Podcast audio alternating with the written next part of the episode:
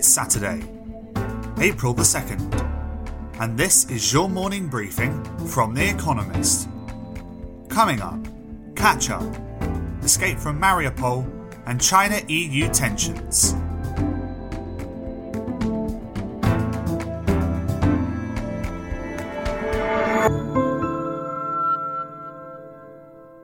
First, the week in brief.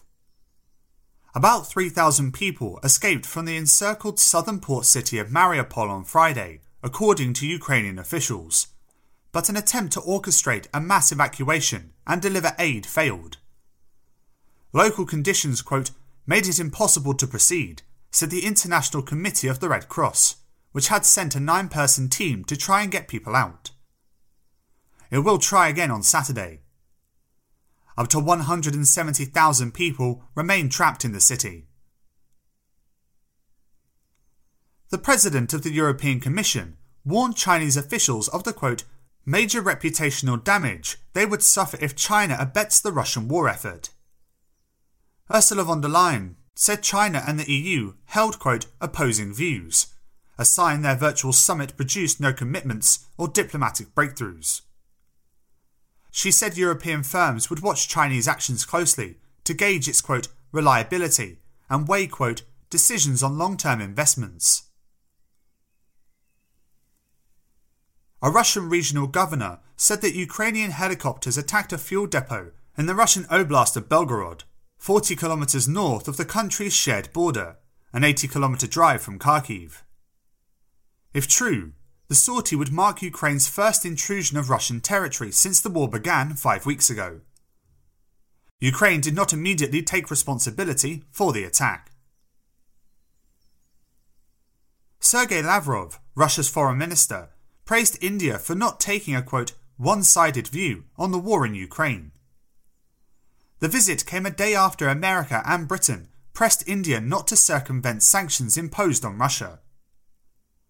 The entreaties are so far falling on deaf ears. India has bought millions of barrels of discounted crude oil from Russia since the war started. The European Commission said buyers of Russian gas with arrangements to pay in euros or dollars should stick to them. The Kremlin had demanded that they pay in rubles and threatened to cut supplies. It then said it would not do so immediately. Moscow does not have an alternative market for its gas. Prices, which had increased on fears of disruption, fell.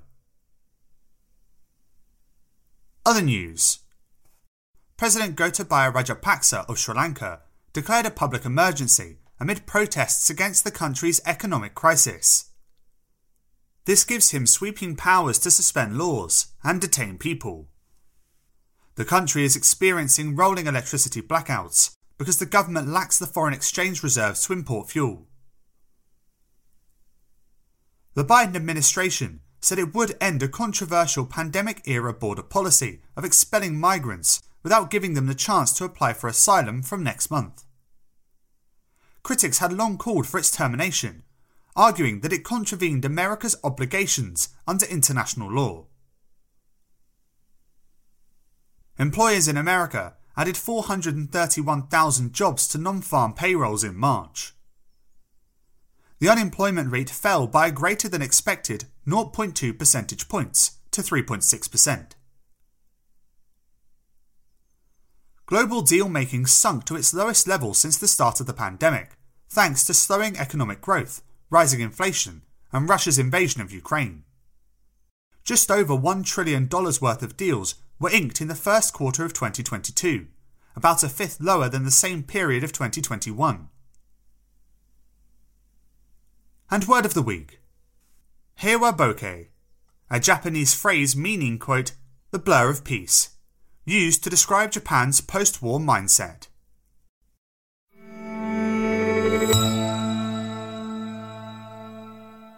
And now here's today's agenda the risk of Russian boycotts.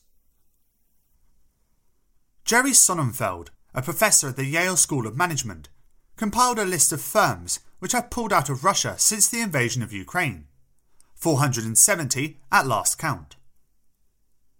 That reflects moral outrage at President Vladimir Putin's aggression.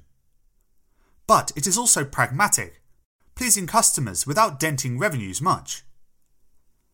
He compares the corporate campaign against Mr. Putin's regime to anti apartheid divestment from South Africa in the 1980s. Mr. Sonnenfeld encourages corporations to take a stand on global issues, from the war in Ukraine to what he believes are the shortcomings of free trade. By being good citizens, he says, firms uphold and enforce democratic values. Yet firms that quit Russia leave the field open to competitors who might support Mr. Putin and abandon Russian employees who might not. Moreover, unelected executives making moral choices on behalf of customers and employees could undermine faith in democracy. In a world at risk from autocracies like Russia, that would be a crushing own goal.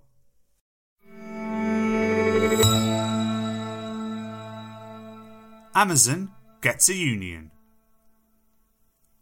After years of worker activism, Amazon must now contend with a union.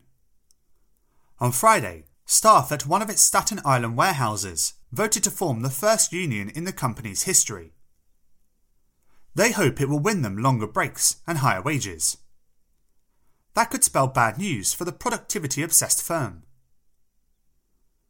Amazon, America's second largest private employer, has gone on the offensive, holding mandatory anti union meetings and plastering posters in bathrooms. But it has not managed to hold back the unionisation drive sweeping America, which comes amid a tight labour market. The first Starbucks cafe in America unionised in December. Eight more have followed. Amazon need not panic just yet. It appears to have fended off a unionisation effort in Bessemer, Alabama, though the final result there is not yet known. Activists hope for a victory at another Staten Island facility later in April. Jeff Bezos, the company's executive chairman, will undoubtedly watch anxiously.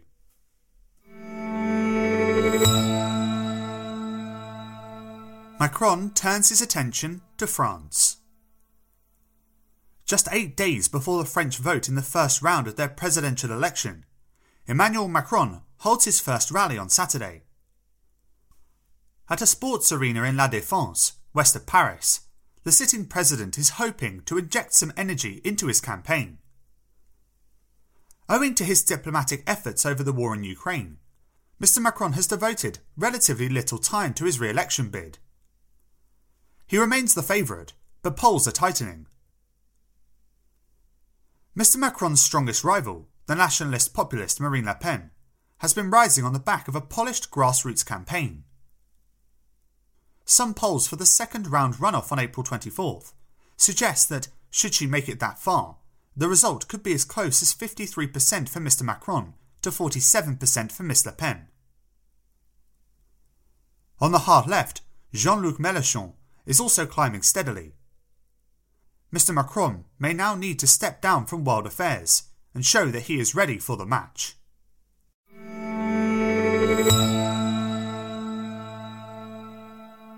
Mondrian and music. This year marks 150 years since the birth of Piet Mondrian, the Dutch painter famed for his geometrically precise red, blue, and yellow canvases. On Saturday, the Kunstmuseum Den Haag will open Mondrian Moves, an exhibition exploring his influence on other artists. Among those he inspired is Bridget Riley, an Englishwoman known for her dazzling and disorientating black and white, quote, op art paintings. The show also focuses on Mondrian's affinity for music. He was an avid dancer and loved jazz, an art form he considered analogous to his own. Boogie Woogie, he wrote, sought the quote, destruction of melody, just as he sought the quote, destruction of natural appearance. Both strove for quote, dynamic rhythm. When, having just fled Nazi occupied Europe at the age of 68, Mondrian first heard Boogie Woogie in New York City, his reaction was unrestrained. Quote, enormous, enormous, he is said to have exclaimed.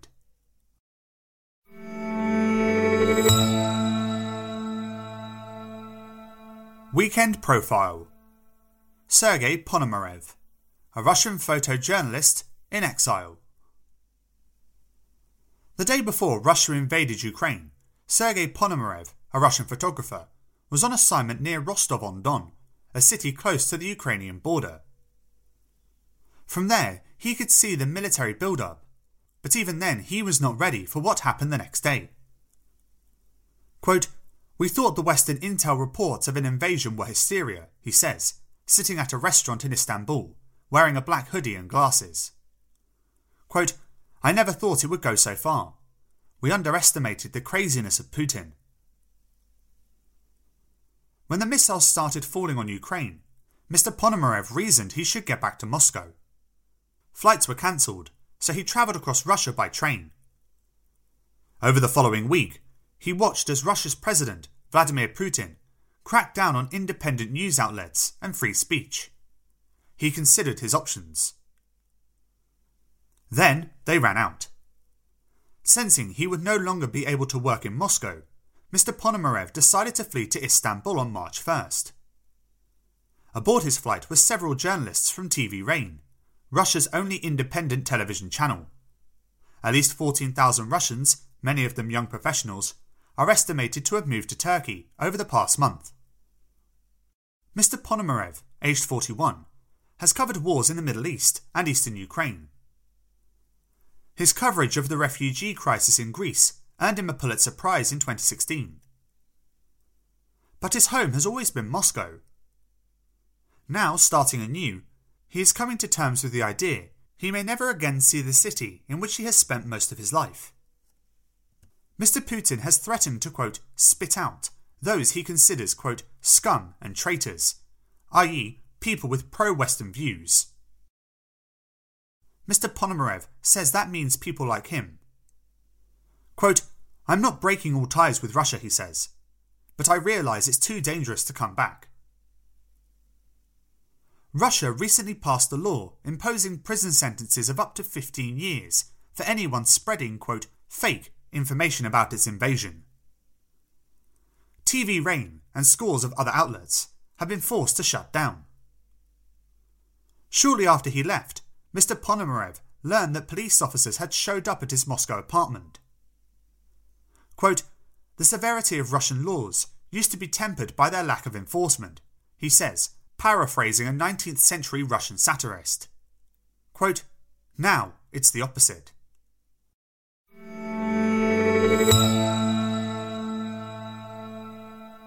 The winners of this week's quiz. Thank you to everyone who took part in this week's quiz. The winners, chosen at random from each continent, were Asia, Youngmin Lee, Okinawa, Japan, North America, Jennifer Johnson, Toronto, Canada, Central and South America, Antonio Lemos, Rio de Janeiro, Brazil, Europe, Susan Michaelides, Nicosia, Cyprus, Africa, Steve Hallen, Nairobi, Kenya, Oceania, Wendy King, Sydney, Australia. They all gave the correct answers of Ginger Baker, Hudson's Bay, The Real Inspector Hound, Thomas Watson, and Conan the Barbarian. The theme is Sherlock Holmes. Baker Street, Mrs. Hudson, The Hound of the Baskervilles, Dr. Watson, and Arthur Conan Doyle.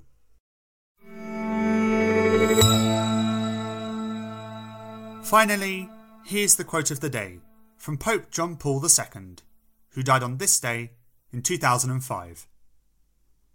War is a defeat for humanity. That's it from The Economist morning briefing, available every weekday and on Saturdays. You can hear interviews and analysis from our journalists, including our current affairs podcast, The Intelligence, by searching for The Economist on your podcast app or asking your smart speaker to play the latest Economist radio podcast. And as a subscriber, you have access to each week's full edition in audio. Just download the Economist app on your mobile device to start listening.